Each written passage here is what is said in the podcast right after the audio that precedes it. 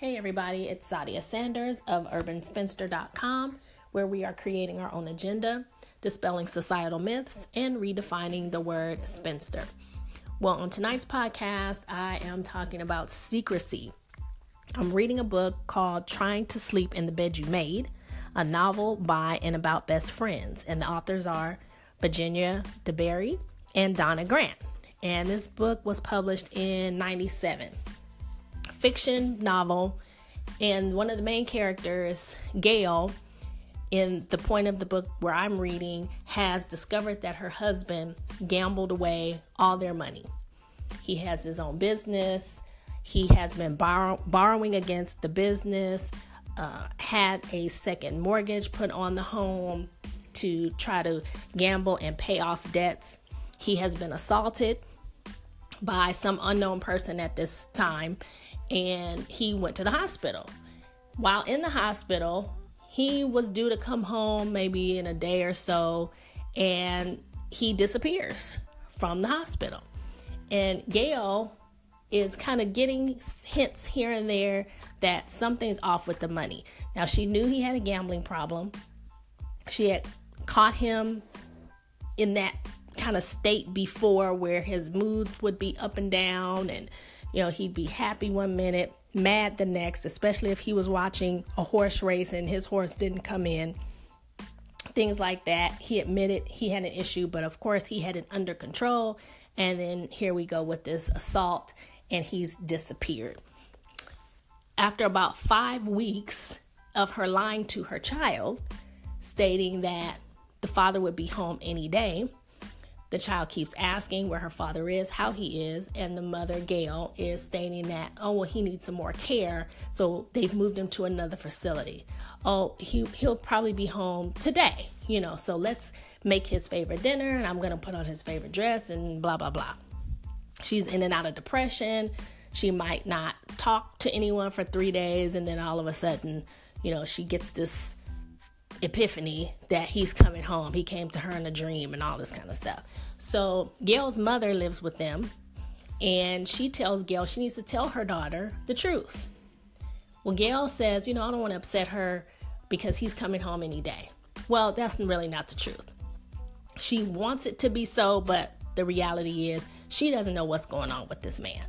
So Gail's mother reminds her that Gail herself was lied to and told that her parents were her biological parents, and they are not. Gail did not find this out until her father was dying, and he told her right before uh, he passed away that she was found in a trash can by a friend of her father's, who then brought her as the baby to this couple who desperately wanted to have a child but could not conceive. So she was raised to believe that they were her parents. She knew nothing different until this came out. And of course, she was upset, furious. She felt betrayed. Then she felt unloved by the biological mother and Gail's mother, or the person who raised her to be her mom or as her mom, reminded her, you know, I thought I was protecting you by keeping this lie all this time, but I was really protecting myself. So don't do to your daughter what I did to you, because remember how you felt when you found out, and your child is going to find out. Someone is going to tell her, whether it be on the street, school, wherever, she's going to find out, and it's it's going to be a bigger mess.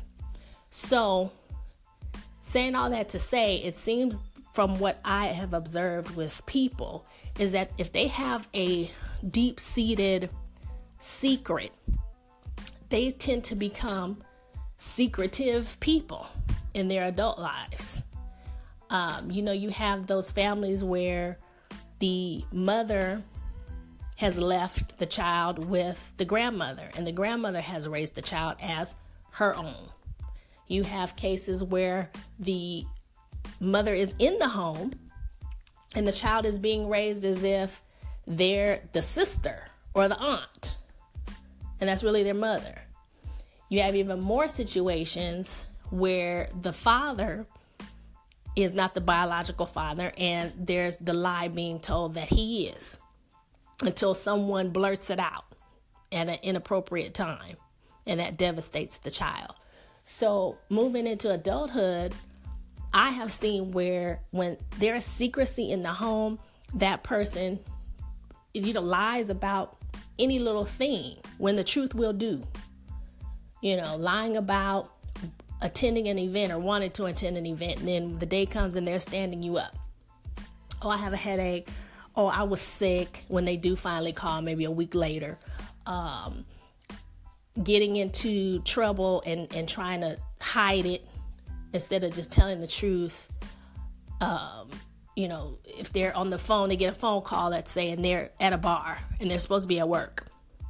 Or they get a call from someone who they've told they were at work. So then they go sneak into a back room somewhere where it's quiet so they can perpetuate this lie. And also I find that kids who were lied to as uh, in their childhood sometimes will perpetuate their parents' lie.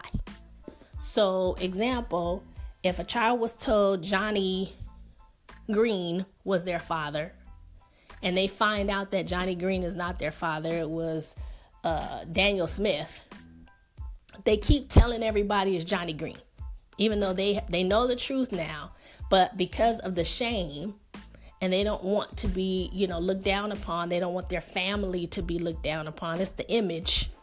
They keep saying, you know, it's Johnny Green, not Daniel Smith, you know.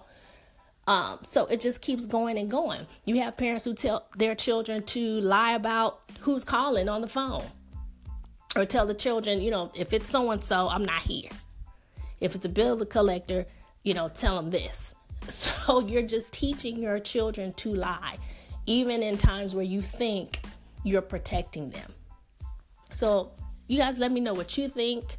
You can always reach me on Instagram, Facebook, and Twitter at Urban Spinster X O, urban spinster dot com. Check out the Single Woman's Agenda Guided Journals. The topics are money, mindset, mindset, lifestyle, ownership, and relationships. They're available for digital download. I'm going to post uh, a notification that says, you know, new podcast available. So make sure that you listen to it and leave me your comments. I really want to know your thoughts. All right. So you guys have a great night. Talk to you soon.